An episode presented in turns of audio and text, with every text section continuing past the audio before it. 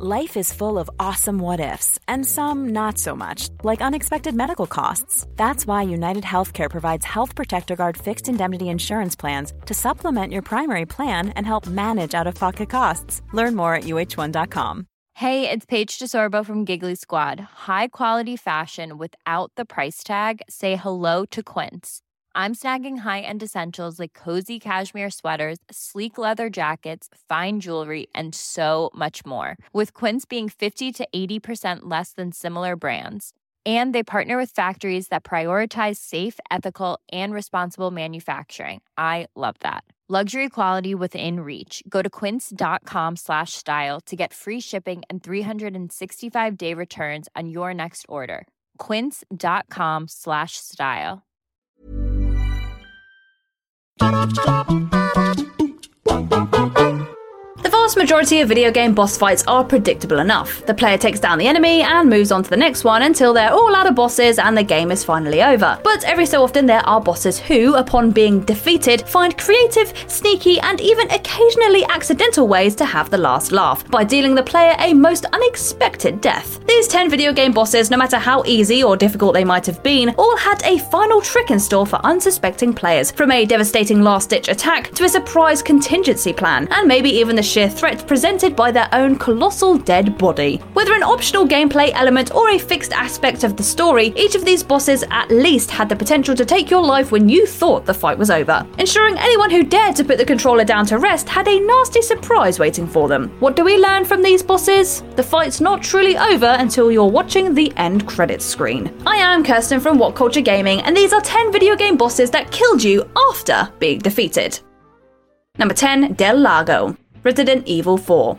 One of Resident Evil 4's most memorable bosses is Del Lago, the plaga infected amphibian monster which attacks Leon at the lake by the village. The fight itself isn't particularly challenging, and once you've lobbed about a dozen harpoons at it, the beast will finally appear to go down for the count. But those who put their controllers down to watch the creature's dying cutscene will be caught off guard by a QTE sequence as Leon gets tangled in a rope attached to Del Lago's enormous corpse. Players then have to mash away in order to cut the rope, but if you're not quick enough off the mark, you'll find yourself hopelessly dragged into the lake's depths and met with a game over screen.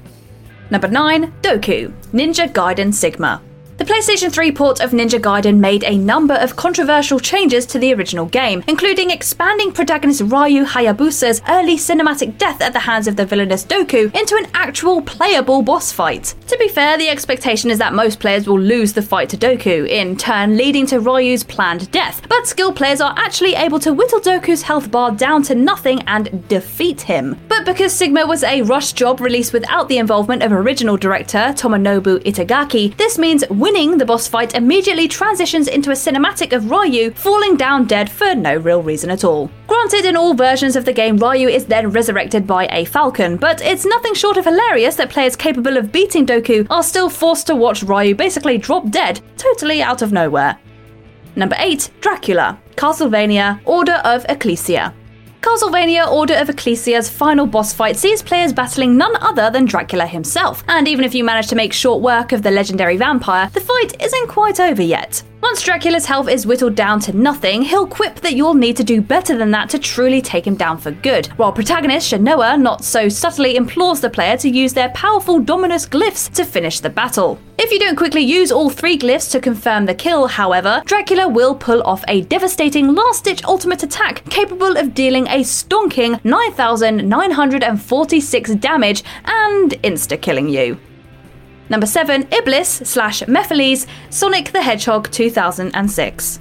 Though 2006's Sonic the Hedgehog reboot is in no way a good game and will forever be associated with that kiss, it is nevertheless notable for actually killing off Sonic, albeit only temporarily. Basically, the game's ultimate antagonist is an ancient sun god named Solaris, who for most of the game is split into two forms the energy based entity known as Iblis and the more conscious schemer, Mephiles. Though players manage to defeat Iblis after battling him three times, soon thereafter Mephiles emerges and promptly murders Sonic by impaling him with a huge energy spear. In turn, this allows Mephiles to merge with Iblis to once again become Solaris, even if Sonic is ultimately resurrected to help kick Solaris' ass alongside his super powered friends. Number 6, Dormin, Shadow of the Colossus. Shadow of the Colossus offers up one of the most intriguingly left field final boss fights in video game history, as after protagonist Wanda defeats the 16th and final Colossus, he learns that he's actually been tricked by the mysterious supernatural entity he made a Faustian bargain with, Dormin. Though killing all 16 Colossi does indeed result in Wanda's love Mono being resurrected, it also unseals Dormin's scattered soul fragments, resulting in him and Wanda merging into one gigantic, shadowy entity. At this point, the player briefly takes control of the Dormin Wanda creature for a mini boss fight as Lord Emon and his men desperately try to destroy it, eventually succeeding by casting an ancient sword into a pool of light. In turn, this causes both Dormin and Wanda to be disintegrated, Wanda effectively being a necessary casualty of of Dormin's banishment. It's not all bad though, as Wanda is seemingly resurrected into the body of a baby moments later, suggesting he's been given a second chance at life. Number 5, The Covenant, Halo Reach. The brilliant Halo Reach ends with something of a Pyrrhic victory for Super Soldier protagonist Noble Six, who, despite stopping the Covenant's ploy to destroy the Pillar of Autumn, pays the mortal price for it. Reach is, of course, a prequel to the original Halo, ultimately depicting the destruction of Reach at the hands of the Covenant. But the real success of Six's mission is in allowing the Pillar of Autumn to escape their grasp. Once the Pillar takes off and the Covenant's attack on it is foiled, the player's only remaining objective is to survive. Sooner or later, however, Six is overpowered by the Covenant forces, with the player simply forced to witness his heartbreaking sacrificial demise. Though Six couldn't do anything to stop Reach's destruction, his last stand was nevertheless a vital turning point in the bigger picture of the human Covenant conflict and the original Halo trilogy. Number 4 Guardian Ape Sekiro Shadows Die Twice. Nobody goes into a From Software game expecting a picnic of a boss fight, but the Guardian Ape from Sekiro Shadows Die Twice is a slippery customer for one very specific reason. Even if you manage to evade the ape's devastating attacks long enough to get your licks in and decapitate the foul beast, using the sword already protruding out of its neck no less, you'll be stunned to see the ape lumber back to its feet 15 seconds later. Now the Guardian Ape attacks while carrying its own severed noggin in tow, and if you're not paying total attention, it's easy enough for the oversized sized simian to make short work of you. Considering how ridiculously challenging Sekiro already is, this was an extremely cheeky rug pull. Number 3, Kuja, Final Fantasy IX.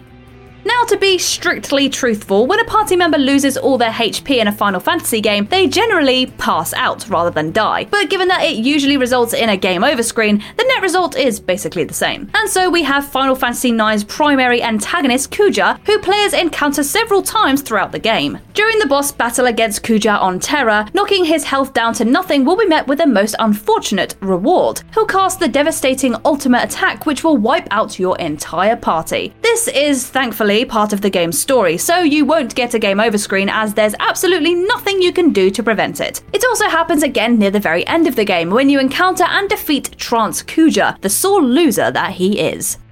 Number 2, Vanguard Demon Souls. From Software strikes again, this time in their currently being remade PS3 classic Demon Souls with the Vanguard tutorial boss fight. Even for the standards of this studio, Vanguard is a tough nut to crack, especially given that its extremely powerful attacks can make short work of a newly minted player with just a few easy swipes. That's because you're not really supposed to beat Vanguard, with the fight actually intended to introduce players to the game's death mechanics. But even if you do persist long enough to take the behemoth down, Vanguard has something of a dead man's switch lying in wait to make sure that you don't leave the area in one piece. Once Vanguard is felled, you'll stumble across the Dragon God boss in the surrounding area, and a closer inspection will trigger a cutscene in which the boss punches your soul into another galaxy. After that, you end up continuing the tutorial in the same way as your less skilled peers. Number 1 Mecha Drago, Mother 3.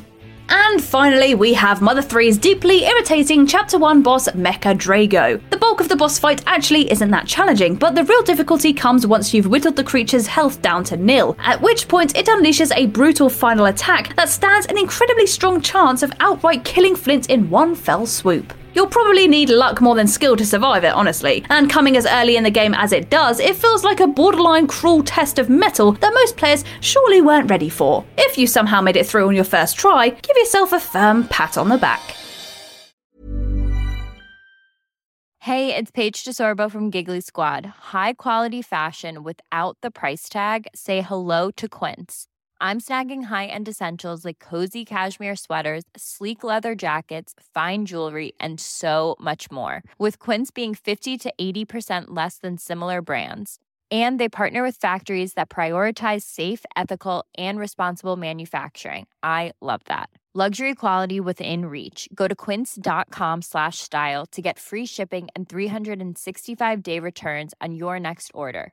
quince.com slash style Hi, I'm Daniel, founder of Pretty Litter. Did you know cats tend to hide symptoms of sickness and pain? I learned this the hard way after losing my cat, Gingy. So I created Pretty Litter, a health monitoring litter that helps detect early signs of illness by changing colors, saving you money and potentially your cat's life. Pretty Litter is veterinarian developed, and it's the easiest way to keep tabs on your fur baby's health right at home. Go to prettylitter.com and use code ACAST for 20% off your first order and a free cat toy. Terms and conditions apply. See site for details.